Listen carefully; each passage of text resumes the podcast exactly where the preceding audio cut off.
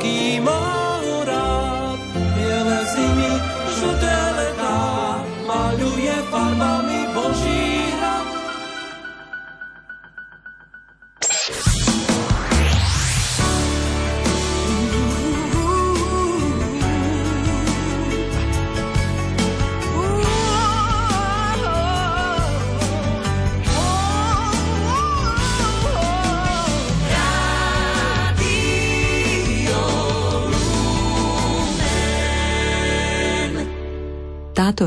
relácia bola vyrobená v roku 2019.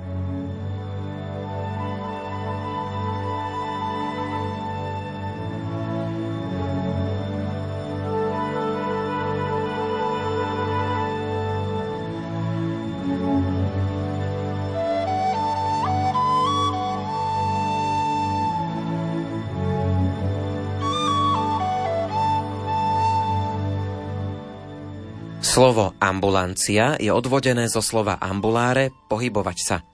Preto ak hovoríme, že sme navštívili ambulanciu obvodného lekára, je to nesprávne. Obvodný lekár za nami zvyčajne nepríde. Záchranár v pohyblivej sanitke áno. Mimochodom, viete, aký je rozdiel medzi Bohom a záchranárom? Boh si nemyslí, že je záchranár. Tento vtip mi povedal pri našom stretnutí záchranár William Dobiaš. Rozhovor s ním vám ponúkneme v nasledujúcich minútach.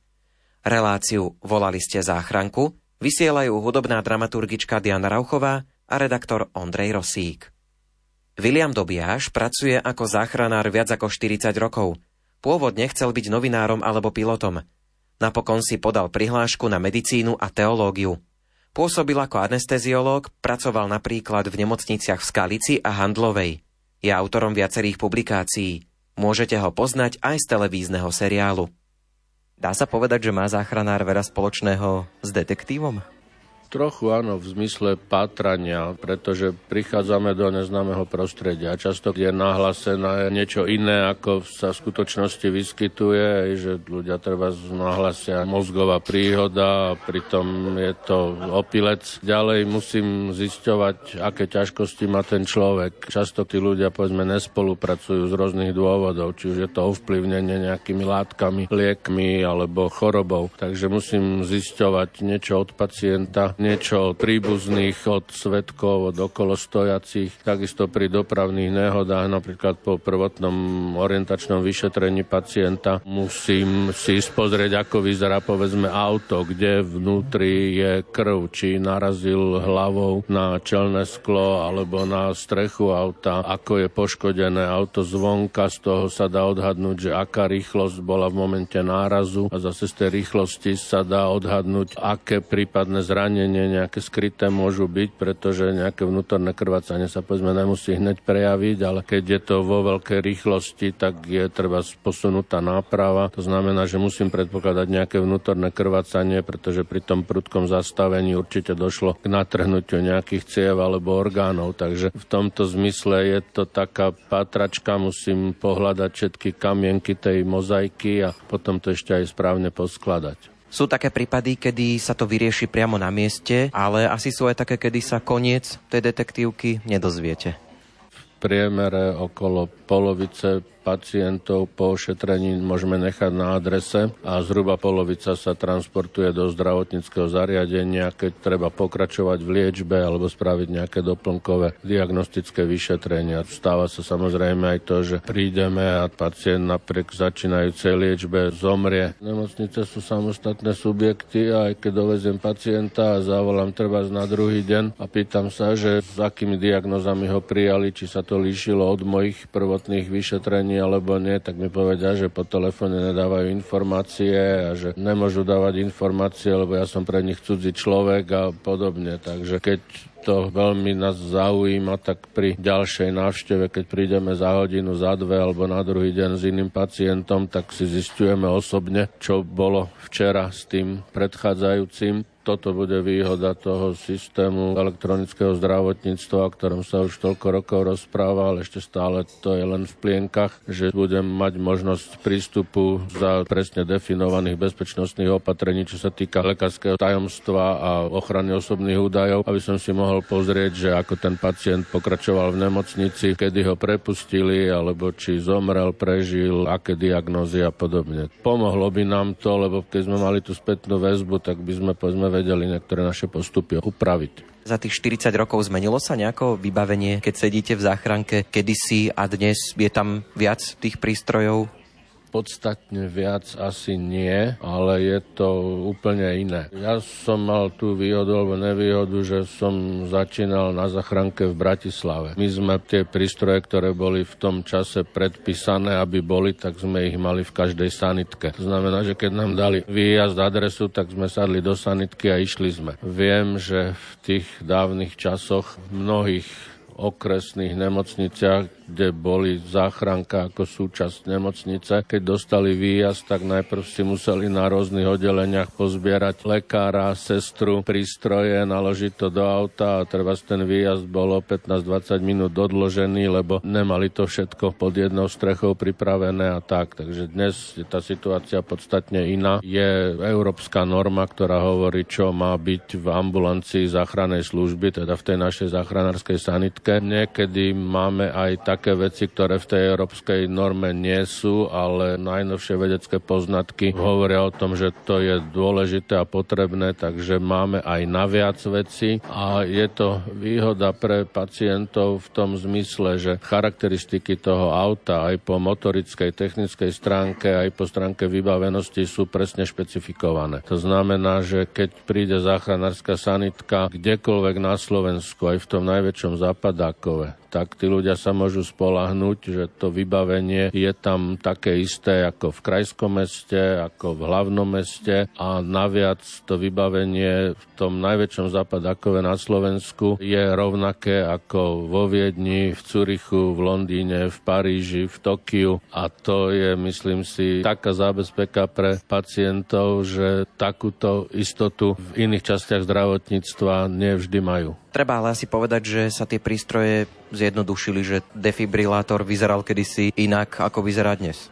Určite áno, ja si pamätám, tie prvé defibrilátory to vážilo vyše 30 kg, z toho 25 kg bola batéria, ktorá vydržala pol hodiny a potom sa vybila a bol to čiste len defibrilátor. Dnes ten prístroj váži treba z 12 kg, ale je v tom klasické 12-vodové EKG, je v tom monitor defibrilátor, je v tom monitor obsahu kyslíka v krvi, obsahu oxidu uhličitého vo vydychovanom vzduchu, je tam tlakomer, tie prístroje sú neporovnateľné. Nehovoriac o tom, že v minulosti sestrička, ktorá ten prístroj niesla, bola viac prenosná ako ten defibrilátor, tak dnes je to naopak. A samozrejme aj technicky tie prístroje sú iné ako bat batéria váži 400 gramov a vydrží 3 hodiny bez dobíjania. Je to fakt neporovnateľné.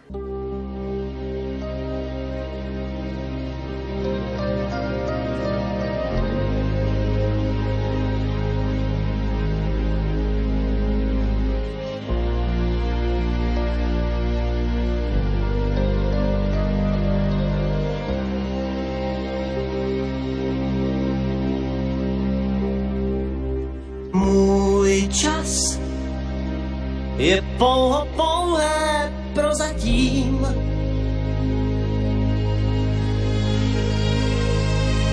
Můj čas může říct, já už neplatím. Rád tak rád bych žil a mám jen zbytek sil a času míň než se mi zdálo před půl hodinou. Příteli, chvátej SOS, ať jsem i zítra, čím jsem dnes. Zbav mě tíhy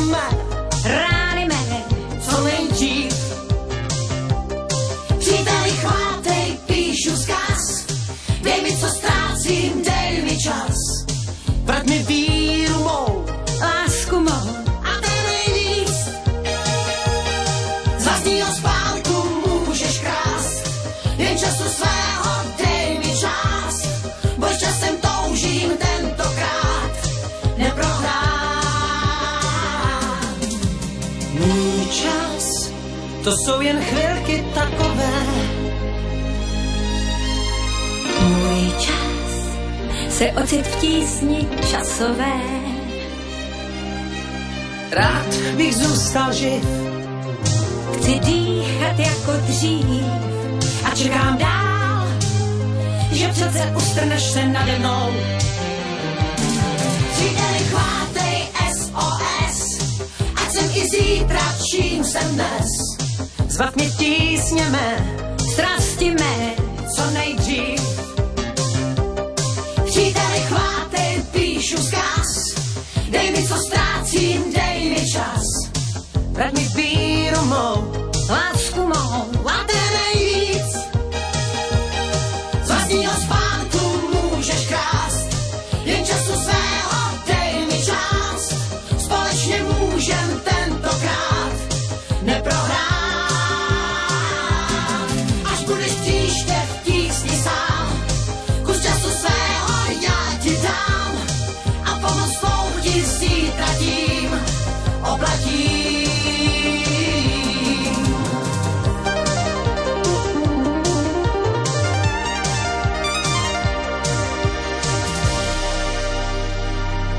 Na vlnách Rádia Lumen vysielame reláciu Volali ste záchranku. Rozprávam sa so záchranárom Williamom Dobiášom. Záchranár to je pomáhajúca profesia. Nezvádza vás to niekedy k tomu, že pomáhať až nadmieru? Asi musíte poznať hranicu, že kde sa ešte dá pomôcť a kde už musíte to povedzme nechať aj na iné zložky celého toho súkolia. Sú presne dané špecifikácie, že kedy je možné ukončiť resuscitáciu pri zastavení krvného obehu, že je považované, že ten človek už je mŕtvy. Sú na to presné kritériá, ktoré sú jednak medicínske a jednak legislatívne, aby ani právnici nemohli napadnúť, povedzme, ukončenie resuscitácie ako predčasné alebo neodôvodnené, ale samozrejme, že keď príde k náhlemu zastaveniu krvného obehu trvá u 30-ročného človeka alebo u 5-ročného dieťaťa, resuscitujeme niekoľkonásobne dlhšie, ako by zodpovedalo odborným kritériám. Na jednej strane si uvedomujeme, že je to nezmysel, ale na druhej strane je to emočne vypetá situácia a napriek tomu, že sme zvyknutí, sú situácie, kde tým emóciám podľahneme v tom zmysle, že navyše k odbornosti, nie na úkor odborných postupov, ale naviac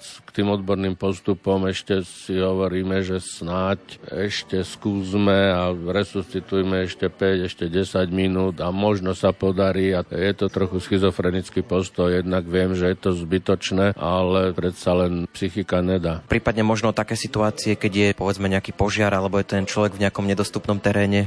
Treba povedať, že zdravotníckí záchranári a lekári na zachránke nie sú hrdinovia, sú to zdravotníckí pracovníci. Takže nie sme ryby, aby sme sa ponárali do vody, nie sme vtáci, aby sme lietali. To znamená, že keď prídem do takejto nejakej situácie, väčšinou sú tam už hasiči, alebo prídu pár minút po nás, alebo zároveň sa stretneme na adrese a hasiči sú tí, ktorí nám pomáhajú technikou. Buď mi vyťahnú pacienta z nejakej hĺbky, kroky, aby som ho mohol ošetriť, alebo keď sa to nedá, tak ma odborne spustia k tomu pacientovi, alebo mi pomôžu sa vyšplať, alebo ho vynesú povedzme z horiaceho domu a tak, čiže my už potom zasahujeme v relatívne bezpečných podmienkach. Samozrejme, že ako záchranár musí mať trochu väčšiu toleranciu k riziku ako bežní ľudia, ale nikto nemôže odo mňa chcieť, aby som držal nejakého samovraha za nohu na 12. poschodí a riskoval, že vypadnem aj s ním. Ste aj rozhodcom pri medzinárodných súťažiach, na ktorých sa záchranári testujú a skúšajú si situácie, ktoré bežne nemôžu zažiť.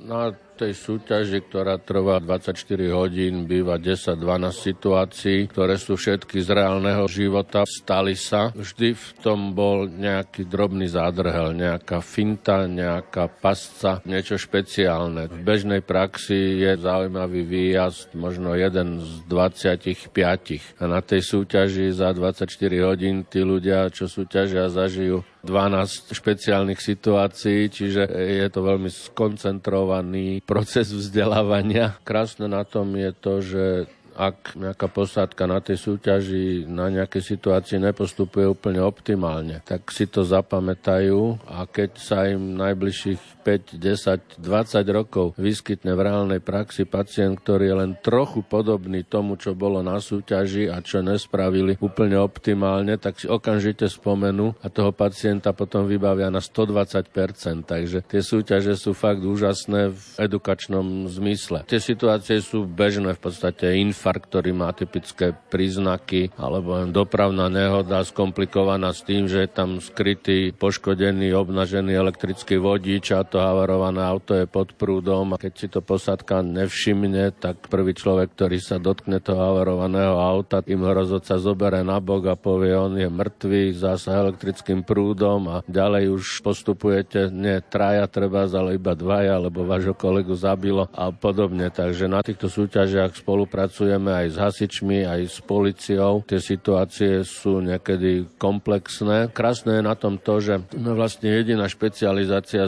zdravotnícka, kde trénujeme a učíme sa sami na sebe, nie na pacientoch. Pretože tí figuranti na situáciách sú záchranári alebo ich rodiny príslušníci a pre tých záchranárov je to tiež poučné, že keď robí figuranta a 30 posádok cez neho prejde, 30 posádok ho vyšetrí, zmeria mu tlak, naloží ho na nositka, tak vie presne rozlíšiť, že ktorí boli ako odborne dobrí, ktorí boli ako ľudskí, empatickí, ktorí ho naložili na nositka jemne, nežne alebo ako v rece zemiakov a potom to môže využívať vo svojej praxi, že si uvedomí, že ja mám pocit, aký som jemný a nežný k pacientovi, ale pamätám si, ako so mnou smíkali, musím byť ešte viac opatrnejší a pozornejší. S Williamom Dobiášom sme sa doposiaľ rozprávali o práci záchranára.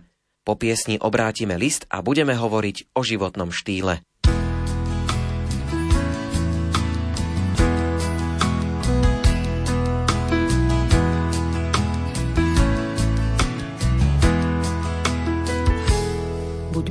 Mi doktorom, buď mojou pevnou oporou, šípom amorou, ktorý čaká za horou. Vylieč srdce mi, ak dlho leží na zemi. Lieč mi dušu, lieč, až potom ju pustím preč. Buď mi lekárom, čistý ligot pohárov. Vylieč všetok strach, nie len v návštevných hodinách. Vylieč z obavy, každý pohľad nezdravý. Lieč mi dušu, lieč, až potom ju pustím preč. Ako čistá voda čerstvý chlieb, zorný tlak a správny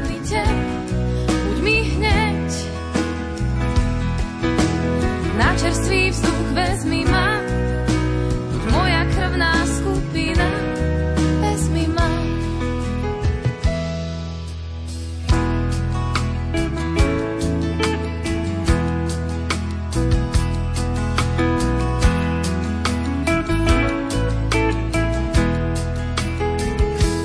Buď mi tabletkou, čo zaberie na všetko. Každom postoji láska rany zahojí.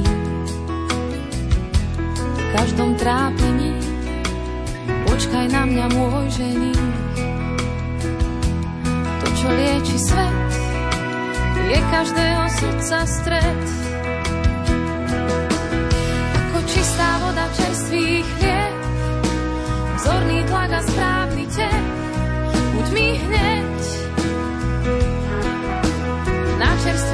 čerstvý vzduch vezmi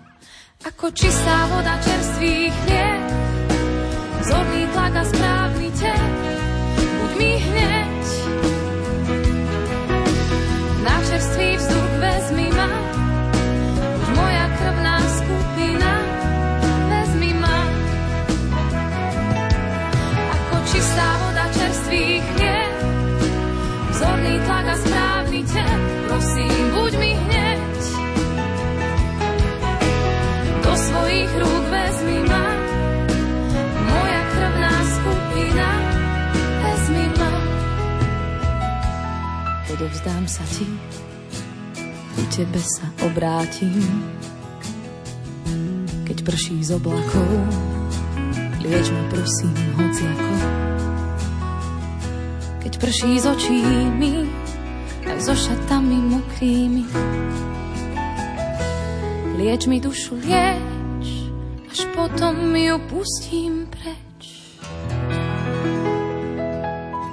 Dnes sa veľa píše a hovorí o životnom štýle. V Biblii môžeme čítať miluj blížneho svojho ako seba samého. Tento citát z Biblie bolo jedno z úsloví, ktoré mi trvalo dlho, až som to pochopil, pretože z začiatku som to bral ako nejakú formu narcizmu alebo sebaobdivovania alebo egoizmu a nechápal som to, ale dopracoval som sa k tomu, že človek, ktorý si váži sám seba ako človeka, ako bytosť, ktorá má dušu, psychiku, ktorá má telo. Keď si vážim a mám úctu k sebe samému, tak potom môžem mať úctu aj k druhým. Tak ako ľudia, ktorí majú veľa času a nevážia si vlastný čas a chodia na schôdzky neskoro, tak si nevážia čas druhých ľudí, ktorí sú presní. Takisto je to aj v tej duševnej a telesnej rovine so zdravím. Čiže keď sa ja nestaram o seba, ničím si zdravie nejakým nesprávnym životným štýlom, tým automaticky sa staviam aj k zdraviu ostatných ľudí, takisto ako ku sebe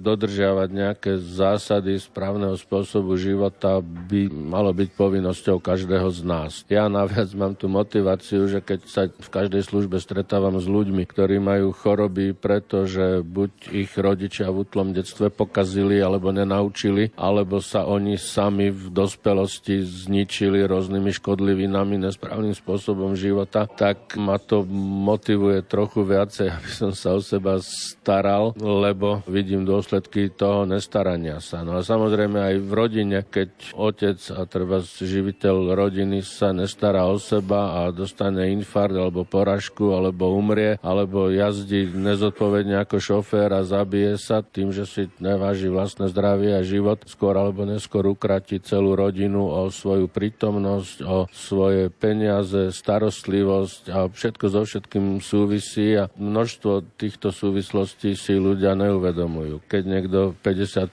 ročný, čo je mladý človek, dostane mozgovú príhodu, tak vlastne na vine sú jeho rodičia, pretože ho od narodenia nevychovali k správnemu spôsobu života. My máme u nás v rádiu takú poradňu, kde doktor Mika radí a dosť často sa tam poslucháči stiažujú na vysoký krvný tlak. Je to ochorenie, ktoré si môže človek privodiť skôr alebo neskôr. Samozrejme, že sú tam aj určité dedičné záťaže, to znamená, že keď rodičia majú vysoký tlak, tak je väčšia pravdepodobnosť, že ich deti budú mať vysoký tlak, ale na druhej strane sú tam presne dané zásady, čo robiť, ako treba sa aj oddialiť vznik vysokého tlaku. Keď už človek dostane vysoký tlak ako chorobu, v prvom rade treba tie merania spraviť opakovane, pretože jedna zvýšená hodnota tlaku nič neznamená. Áno, stačí, aby som mal plný močový mechúr a bude mať 160 na 100 tlak. Ďalej rôzne bolesti, rôzne psychické vplyvy, či už radosť, smútok, hnev zvyšujú tlak, čiže preto na začiatku diagnostiky treba tie merania opakovane, aby sa vylúčilo nejaké náhodné jedno číslo. A keď už sa teda zistí, že zvýšený tlak prvé, čo by malo byť na 3 mesiace zmeniť alebo upraviť spôsob života a až keď po troch mesiacoch nepríde k úprave, potom nastupujú lieky. Lenže lekári vedia, že pacientom dávať rady do života ako hádzať hrách na stenu, takže väčšinou sa to potom robí tak, že namerajú vysoký tlak a dajú hneď lieky. Je dokázané na veľkých štúdiách v zahraničí, že keby ľudia po zistení vysokého tlaku dodržiavali tie zásady životosprávy, polovica z nich by nepotrebovala lieky vôbec, že by sa to v priebehu troch mesiacov upravilo a tá zvyšná polovica tej by stačili povedzme polovičné alebo tretinové dávky. No a tie zásady pri vysokom tlaku sú v podstate veľmi jednoduché. Nesoliť pri kuchynskej úprave stravy, pretože ten chlorid sodný, ktorý zvyšuje tlak, je aj v šalatových listoch a v redkvičkách a v paradajkách, čiže v kuchyni by sa už vôbec nemusela používať sol. Ďalej, treba normalizovať hmotnosť. Väčšina tých ľudí je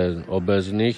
10 kg nadváhy zvyšuje krv krvný tlak o 5 až 8 mm ortuti. Nesolenie môže znížiť tlak až o 10 mm ortuti. Ďalej treba minimálne 400 gramov ovocia a zeleniny denne. Surové, varené, striedať ovocie, zeleninu, miešaná stráva, je to jedno, netreba byť sústredený na jedno. Ďalej je fyzická aktivita. Hovorí sa, že zhruba 30 minút rýchlejšej chôdze, ale v kuse bez prestávky 5 krát do týždňa stačí ako fyzická aktivita. Potom je to nefajčiť a posledné je alkohol nie viac ako jeden pohárik alkoholický u žien a dva u mužov a to je tiež presne definované. Jeden alkoholický drink je medzinárodná norma. Buď necelé pol deci destilátu alebo 2 deci stolového vína alebo pol litra 10 stupňového piva. Všetky tieto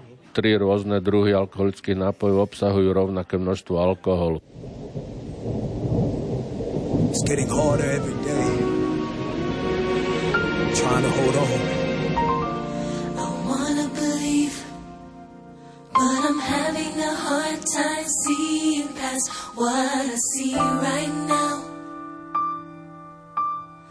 I see you right now.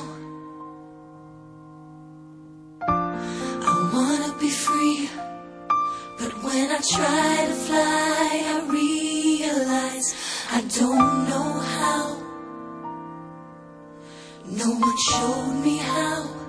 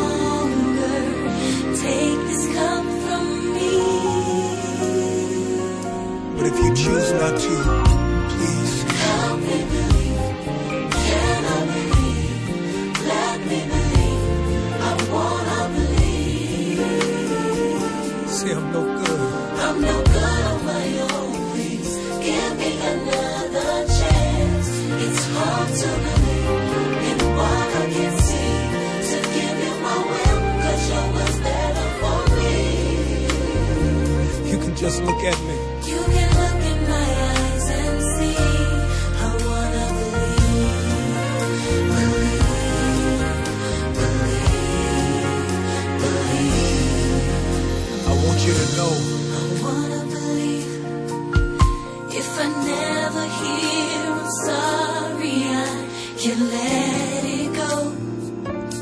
let it go. Gotta let you go. Say, look at your children, Father. We're really trying. I'm trying to hear you speak, but my heart is growing weaker. Take this cup from me. But if you choose not to, Father, please, Help me believe. I'm trying.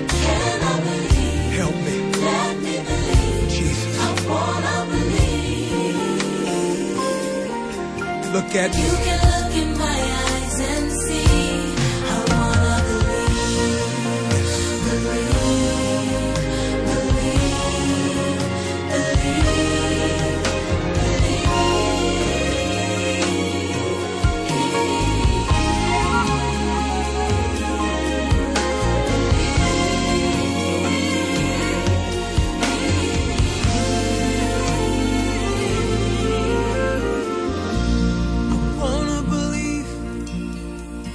I close my eyes on this side I'll wake up with you.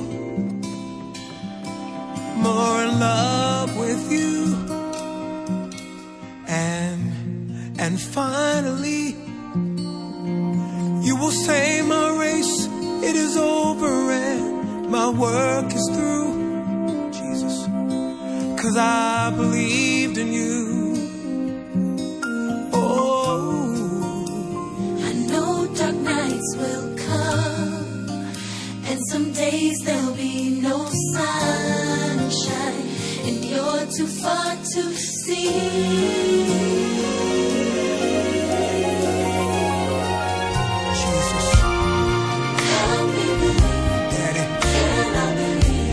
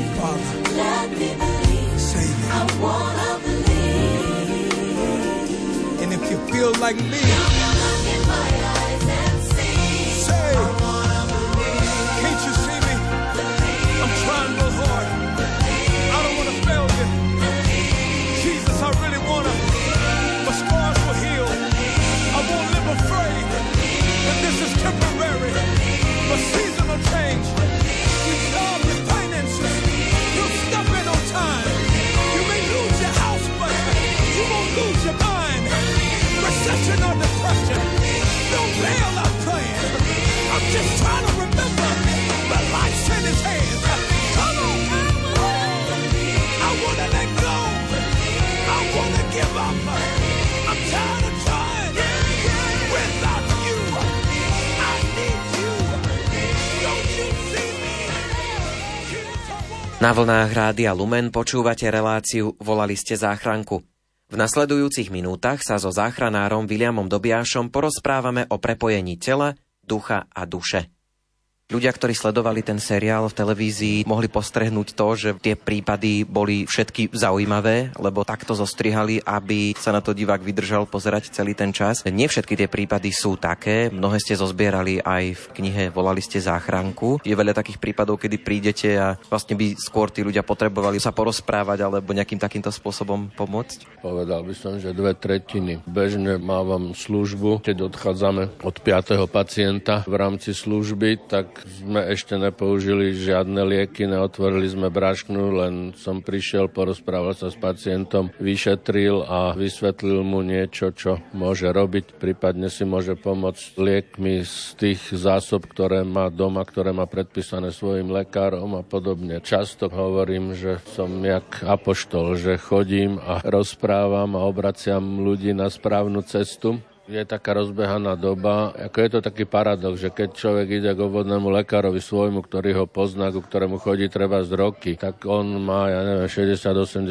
pacientov za deň, čiže on dobrý deň, dobrý deň, čo máte nové, dovidenia, aj nemá čas. Zaujímavé je, že tá záchranka niekedy má viac času, lebo keď prídem na adresu, samozrejme, že sa tam nemôžem zdržiavať nejak neprimerane dlho, lebo mi operačné stredisko môže dať ďalšiu adresu, ktorá bude dôležitejšia, ale pokiaľ som na jednej adrese a nenahlásim sa, že koniec som voľný na operačné stredisko, tak ďalšiu adresu mi nedajú. Čiže ja mám čas, ja viem, 5 minút si sadnúť s tým pacientom a porozprávať sa a skúsiť objaviť jeho problém, pretože tí ľudia často majú nejaké telesné ťažkosti, ktoré nezodpovedajú telesnému ochoreniu, ale sú len prejavom psychického tlaku, nemajú nejaké veci v hlave zrovnané, ako ich to trápi, ale neprejavuje sa to ako, že bolí ma mozog, ale prejavuje sa to aj bolestiami chrbta, žalúdka, srdca, stiaženým dýchaním a podobne. A často tí ľudia buď nechcú ani sami pred sebou priznať nejaký ten problém. Takže pani, stiažené dýchanie, bolesti na hrudníku. Popýtal som sa odkedy, čo, ako, či už to mala a tak. Vyšetril som ju a to bola pani cez 40 rokov. Žiadne problémy telesné som nenašiel. Pani, ako verím vám, že máte tieto ťažkosti, ale všetko ostatné je v poriadku, takže problém je v hlave, takže aký máte problém. Nezaujíma ma to, hej, je mi to jedno, nechcem vám liesť do intimných záležitostí, ale problém je v hlave. Nie, nie, žiadne problémy, hovorí manžel. Nie, všetko v poriadku, deti zdravé, máme sa radi a tak hovorím v práci. Nie, nie, nie, žiadne problémy. Hovorím, nemusíte mi to hovoriť, ale skúste porozmýšľať, keď odídem. Skúste nájsť možno niečo v podvedomí, čo už neregistrujete, ale vám to robí problémy. No. A v ten moment sa rozplakala, že áno, moja mamička mala 46 rokov, keď zomrela na rakovinu prsníka a ja budem mať budúci týždeň 46 rokov a bojím sa, že tiež umriem. No. A už to bolo vonku. Keď ešte ostaneme pri tom, že prídete k pacientovi domov a máte na ňo aj viac času, vám pacient ani tak nemôže klamať, hej, lebo u lekára narozprávame to, čo chce lekár počuť. Beriete lieky, beriem. Nepijete alkohol, nepijem. Nefajčíte, nefajčím. Čo chce počuť, tomu porozprávam. Ale vy keď prídete k nemu domov, k tomu pacientovi, tak tam už priestor na nejaké klamstvá asi nie je. Často sa ten lekár môže diviť, však ten pacient užíva najlepšie lieky a v najlepšom dávkovaní a prečo mu ten cukor lieta od 5 do 25 a tak lekár mení lieky, lebo asi nie sú účinné a skúša rôzne kombinácie, ale pritom ten pacient jednoducho tú životosprávu nedodržiava. Takže ja keď prídem a sú nejaké ťažkosti spôsobené komplikáciami cukrovky a vidím, že ten človek má pred toľkou na gauči vysedené miesto, že 20 hodín denne trávi po sediačky pred telkou, že tam vidím dva sačky čipsov načatých a pod postelou dve fľaše od piva, plný popolník, ktorý má kapacitu liter a je tam 100 ohorkov, tak sa nemusím pýtať na dodržiavanie životosprávy, je mi to jasné. Rady na zdravý život môžeme nájsť vo Svetom písme. Aj o tom nám povie záchranár William Dobiáš po piesni.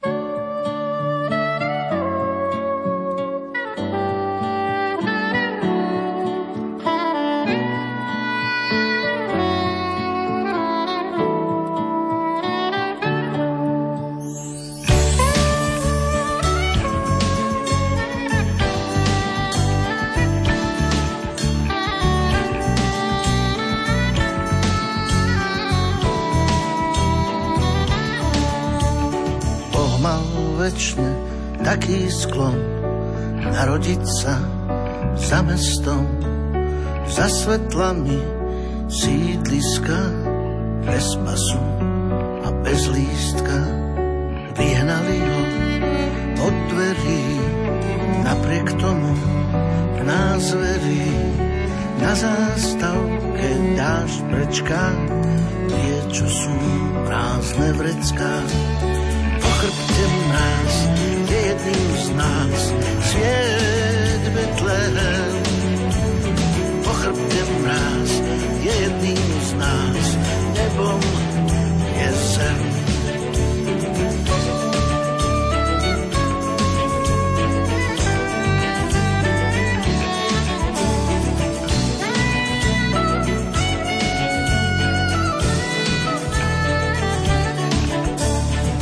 Zobudil sa svet zo sna, žiari ten, kto ho pozná.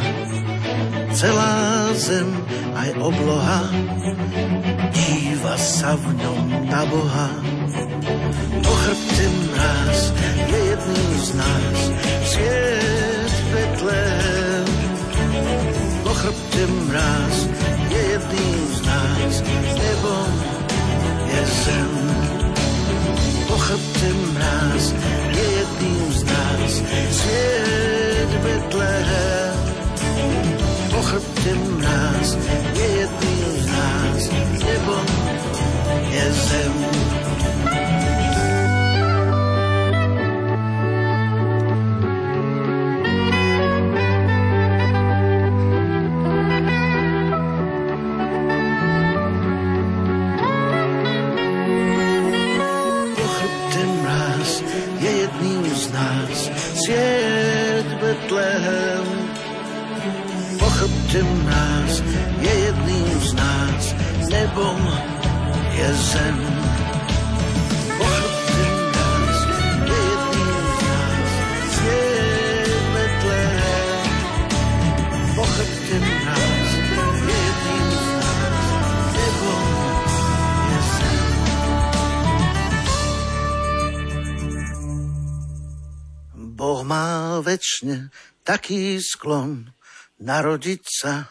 za mestom. Mohlo by sa nám niekedy zdať, že to, čo čítame v Svetom písme, alebo to, čo nám církev prikazuje, že to vzniklo niekde a nemáme dojem, že by to malo nejaký zmysel. Myslíte si, že je nejaké prepojenie medzi zdravým životným štýlom a cirkevnými zákonmi?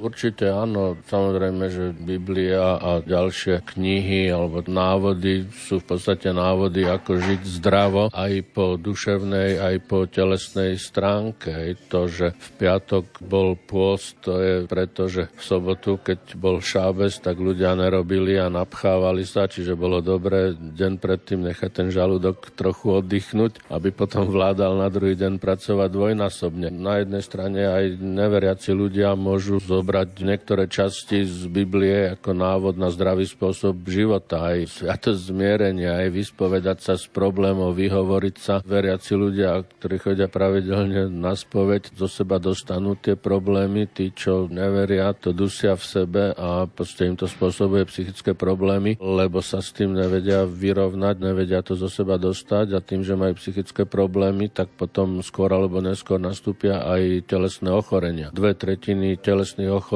začínajú v hlave. Nehovoriac o nedeli a o oddychu. Samozrejme, dnes ľudia nevedia oddychovať. Sú veľké štúdie na stovkách tisíc pacientov, ktoré hovoria, že veľa práce človeku neubližuje, ale vzťah k práci ubližuje. To znamená, že môžeme mať nejakého manažera, ktorý má firmu, ja neviem, s tisíc zamestnancami, musí pre nich hľadať aj robotu a peniaze a robí 16 hodín denne, ale keď sa v tom vyžíva a baví ho to, tak ten infarkt, vysoký tlak, poražku upratovačku nedostane. Budeme mať upratovačku, odpustite to prirovnanie, neberem to ako podradné zamestnanie, je to dôležité. V nemocnici dobrá upratovačka môže ušetriť desiatky tisíc eur na antibiotika za infekcie, ale povedzme, je to upratovačka, ktorá má zodpovednosť za to, aby každý deň navlhčila, neviem, 100 metrov štvorcových nejakého linolea a raz za rok umila okna, ale keď ona chcela byť modelkou a chodí do tej práce s nenávisťou, tak napriek tomu, že robí 5 hodín denne a tá zodpovednosť nie je taká vysoká v porovnaní s tým majiteľom veľkej firmy, tak ona ten infarkt alebo porážku alebo vysoký tlak dostanú. Čiže v rámci seba ochrany by sa ľudia mali naučiť mať rád svoju prácu. No nie každý môže robiť takú robotu, ktorá ho a priori baví, ale nájsť si k tomu lásku, to sa dá, akože budem každý deň vstávať s tým, že si začnem pripomínať. Teším sa do práce, mám to rád, som užitočný takým a takým spôsobom. Aj na všetkom sa dá nájsť niečo pozitívne. A keď toto človek si bude vnúcovať aj na silu trebárs mesiac, dva ten vzťah si vytvorí, začne to mať rád, tým pádom sa mu začnú tvoriť tie hormóny šťastia, ako sa hovorí, endorfíny a vlastne potom sa to už udržuje same veselý, optimistický spôsob života je návyk. Tak ako na cigarety, na sladké, na čokoládu. Dá sa to vypestovať, aj keď zo začiatku by to chcelo samozrejme nejaké vedomé úsilie a možno aj trochu psychickej námahy, ale dá sa to. Jeden deň v týždni oddychovať nestačí, jej treba robiť 5 dní v týždni s láskou to, to čo robíme. Čaká nás posledná časť rozhovoru s Williamom Dobiášom. Reč bude o smrti, ale spomenieme aj jednu veselú príhodu.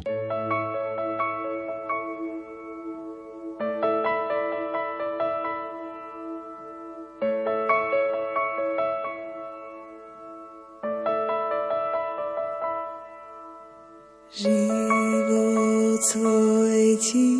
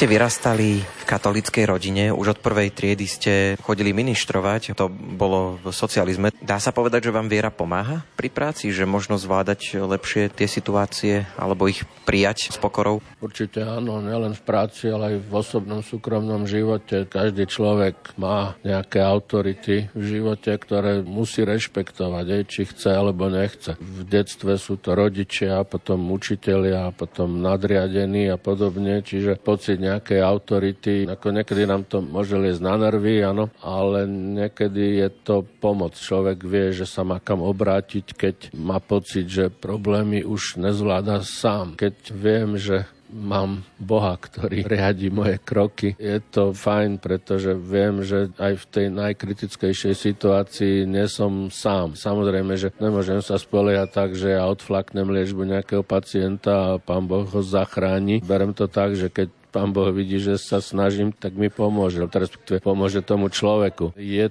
to dobré mať krytý chrbát, alebo mať tú zodpovednosť rozloženú, že to nie je len na mojich pleciach, ale že mám pomocníka, ktorý čas tej zodpovednosti za mňa preberie. Je to úlava, je to povzbudenie, je to aj časť relaxácie uvoľňuje to stres, sám to cítim ako veľmi pozitívne. Vy ste lekár, to znamená, že sa stretávate často aj s pacientmi, ktorí umierajú. Ako spoznáme, že človek umiera? Nie je to totiž vždy tak, ako to vidíme v televízii.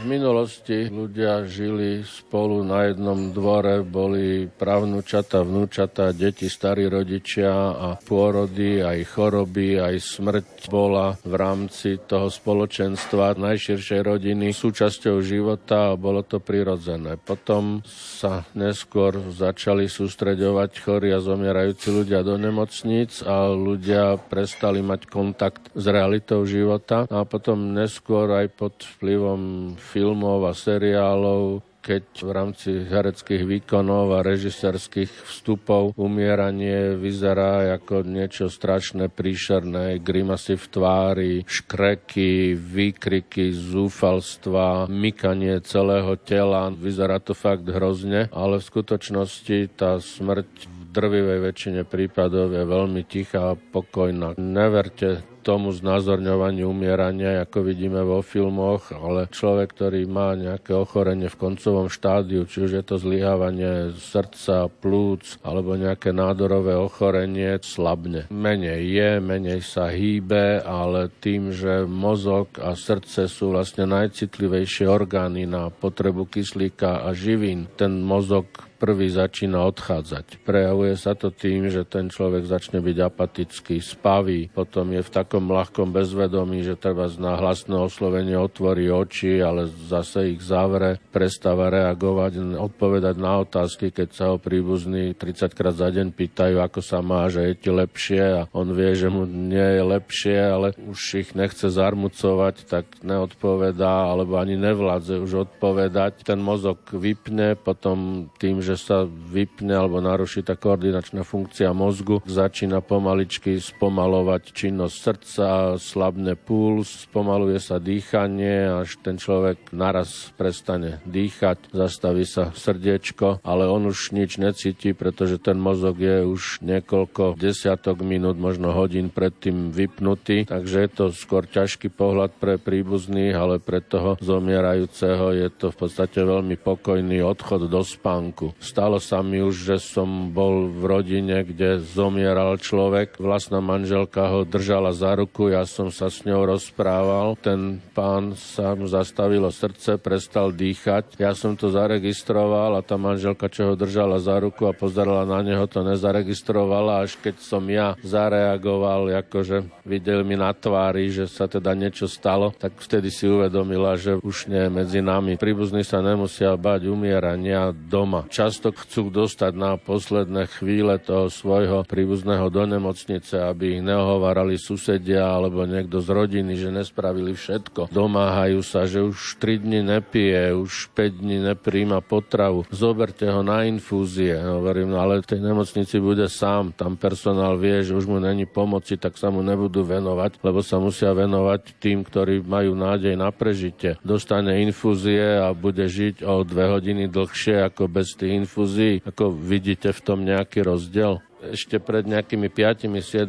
rokmi v takýchto stavoch dosť agresívne príbuzní sa dožadovali prevozu do nemocnice, ale myslím si, že už si uvedomili a už dnes je skôr zriedkavosť, keď im vysvetlím, o čo ide a aký bude najbližší priebeh, tak veľmi zriedkavosť sa nejak agresívne dožadujú prevozu do nemocnice. Práca záchranára asi zvyčajne je náročná, smutná, pokiaľ hovoríme o smrti. Nájde sa tam aj niečo veselé, niečo, čo občas vás pobaví? Sú nejaké veselé príhody, ktoré občas nastanú? Boli sme pri úmrti 85-ročného človeka, ktorý pozeral v kruhu rodiny televíziu a po nejakom čase si všimli, že nereaguje, nehybe sa a bol mŕtvý. Aj rodina mi to presne popísala, ako to prebiehalo. A keď sme prišli a utvrdzoval som jeho manželku, ktorá bola o rok o dva mladšia, že teda áno, naozaj je mŕtvy, tak z nej vyletelo, že čo si mi to urobil, teraz som ti pripravila jogurt z mysli, ty to máš máš tak rád a ty si umrel, kto to teraz zje? Je to samozrejme smutné, že prišlo o životného partnera, ale tá je reakcia pod vplyvom stresu splňa náležitosti vtipu, že je to teda nečakaná prekvapivá pointa.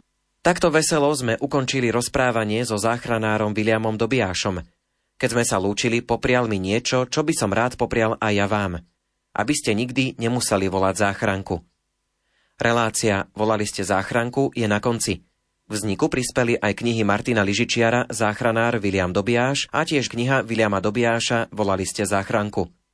Za pozornosť vám ďakujú hudobná dramaturgička Diana Rauchová a redaktor Ondrej Rosík. Do počutia.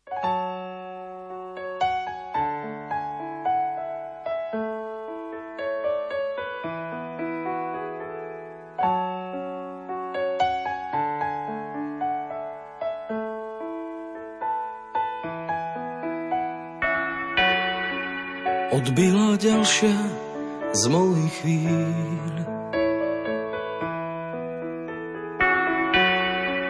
Prezerám život, čo som žil. Viem, času som mal tak akurát. Aby som dal, čo som mal dať. Keď zavrú mi oči, ty žehnaj môj dom. Keď prestanem dýchať, to ty dýchaj v ňom. Veď vieš, kde sú kľúče od duší aj dver. Daj pozor na blízkych, do dlaní ich ber. Keď z líc mojich drahých sú koritárie,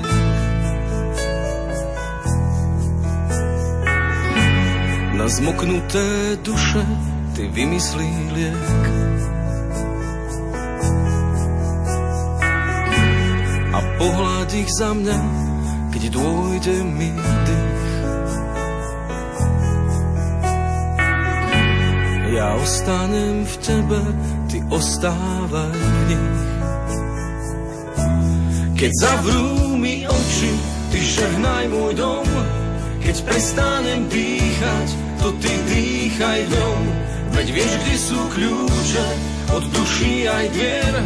Daj pozor na blízkych, do dlaní ich ber. Už nadišiel čas, keď vravíš mi poď. Vzdialené brehy spojí padací most. Dávaš mi lístok na neznámu trať. Zo stanice nebo vám chcem zamávať. Si spomenieš, ti vojdem do sna. A zase objímem v stanici konečná. Keď zavrú mi oči, ty žehnaj môj dom. Keď prestanem dýchať, to ty dýchaj v ňom. Veď vieš, kde sú kľúče od duší aj dier. Daj pozor na blízky, do dlaní ich ber. Už nadišiel čas, keď vravíš mi poď. Vzdialené brehy spojí padací most. Dávaš mi lístok na neznámu trať. Zo stanice nebo vám chcem zamávať. Keď z líc mojich drahých sú koridáriek, na zmoknuté duše ty vymyslí liek a pohľad ich za mňa ja ostanem v tebe, ty ostávaj v nich.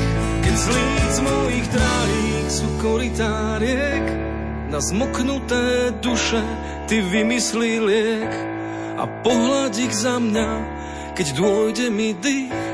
Ja ostanem v tebe, ty ostávaj